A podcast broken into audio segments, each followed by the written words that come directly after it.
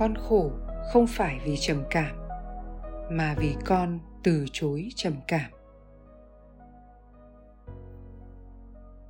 Các con hay cho rằng trầm cảm gây khổ cho con, nhưng chính sự từ chối trầm cảm mới gây khổ cho con.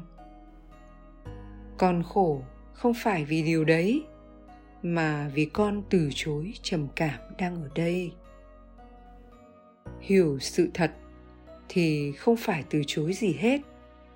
Không từ chối cũng không chấp nhận, không lấy cũng không bỏ. Còn ở trạng thái mà ở đấy không có sự từ chối thì con mới hết khổ được. Ở đâu không có sự từ chối thì ở đó sẽ không có khổ. Con cần nhiều kinh nghiệm để thấy được điều đấy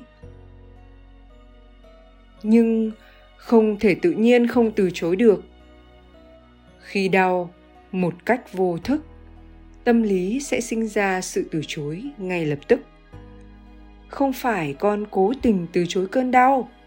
Sự không từ chối không thể xảy ra theo kiểu, tôi quyết tâm không từ chối được.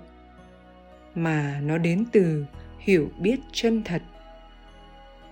Hiểu biết chân thật sẽ dần dần giải quyết mọi loại từ chối.